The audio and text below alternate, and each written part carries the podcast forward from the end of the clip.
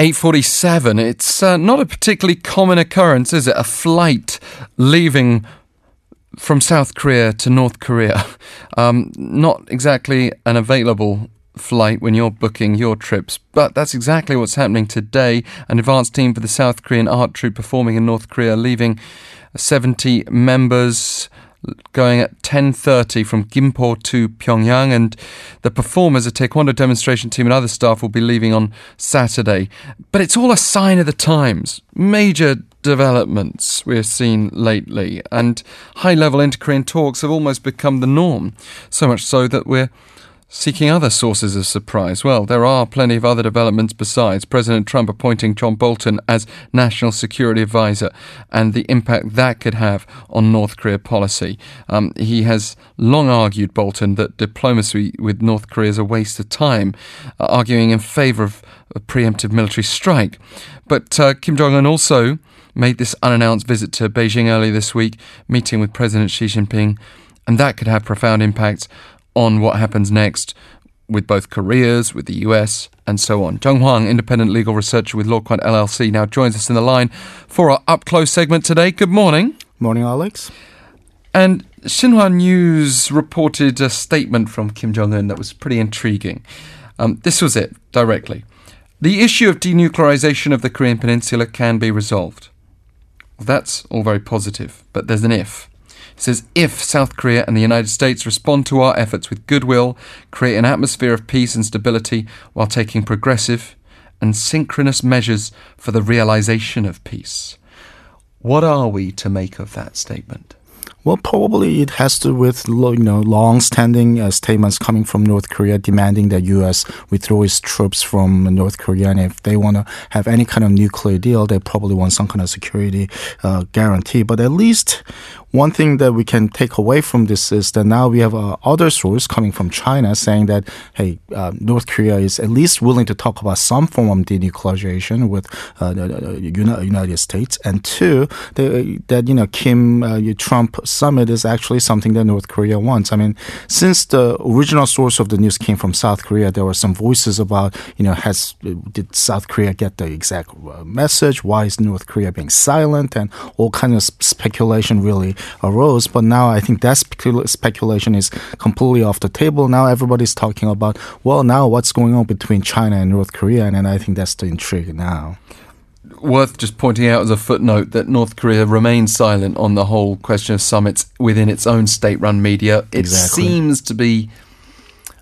I mean, if we were to look at the, the, the optimistic view, it's just keeping the possibility open that things could fall apart at the last minute and maybe doesn't want to cause a stir at home. Right. Until last week, the danger was that they might do that and make South Korea look like a fool. But now, if they do that, they'll, they'll make both South Korea and China look like a, a fool. I mean, uh, according to you know President Trump's tweet, supposedly he and Xi Jinping talked directly or indirectly and talked about you know upcoming meeting with uh, you know President Trump and you know Kim Jong Un. So you know mm. now we have you know another you know credible, whether believe it or not, but you know, you know, kind of potent source of information saying that hey, you know, we met with Kim Jong Un and he wants to meet with President Trump. So I think at least the prospect of summit, despite North Korea's continued silence, is you know definitely um, um, you know on on par for the course. Yeah, I mean the, the recent past is littered with disappointments, though disappointments depending on how you look at it. But like Ban Ki Moon's visit to North Korea that was cancelled at the last minute,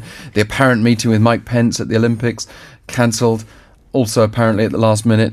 Um, but perhaps also if we if we think uh, in in the bigger picture of just the, the lack of trust that exists between these sides, uh, you know, forgetting who's the good guy, who's the bad guy, if we can speak in such terms.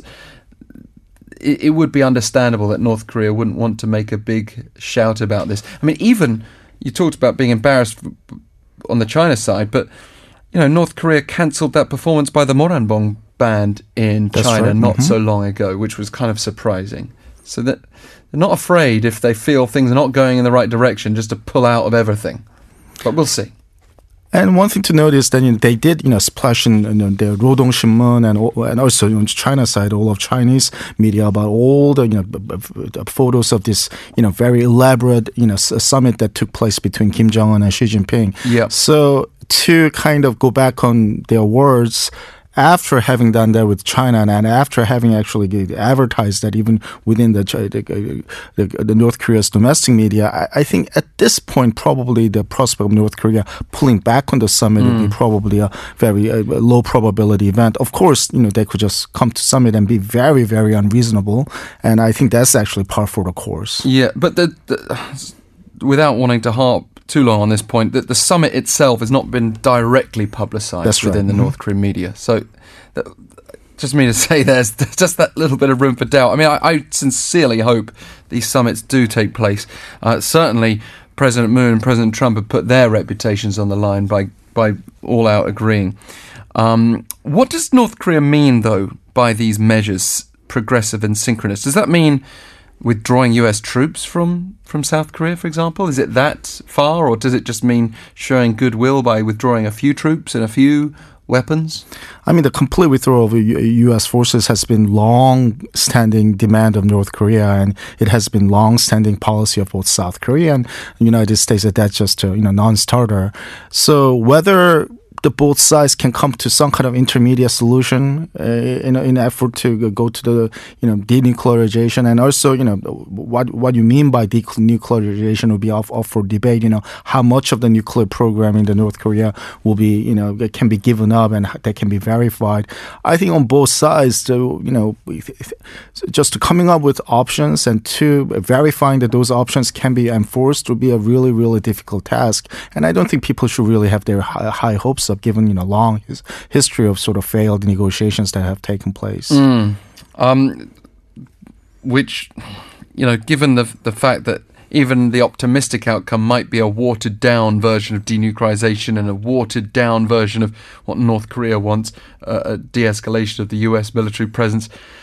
Does that then open the door for John Bolton um, yeah, to, to offer an alternative to President Trump? Right. I mean, another long-standing opinion that has been offered in public spaces is that you know John Bolton, before he recently has been uh, uh nominated, uh, uh, uh, you know, named as the national security advisor, is that you know he, he tends to be the most sort of you know militaristic voice within the, within the you know uh, sort of American punditry. Now he's the closest advisor to uh, Trump, and he really thinks that this summit is a waste of time. And the only the only way to really truly deal with the North Korea is you know military strikes really not sure whether he actually wants a war. Um, maybe he thinks that you can just strike North Korea without any kind of you know fallout coming com- coming out of it. But given high probability of war, is probably the last thing, one of the last things that you know South Korean government and South Koreans want.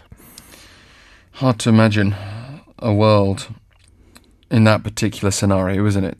Uh, I think for many of us, we, we just we just sort of uh, try to ignore it, uh, even I mean, even as it sh- overshadows us as a possibility. S- something to note about John Bolton is that he has advocated war against Iraq, Cuba, Iran, and North Korea. So you know, if you really live according to his worldview, you kind of wonder, you know, how many wars that U.S. will have to be engaged in simultaneously. So I'm not really sure that President Trump will truly listen to that that view, and I'm not really sure that he hired John Bolton because of his view or his appearance on Fox News.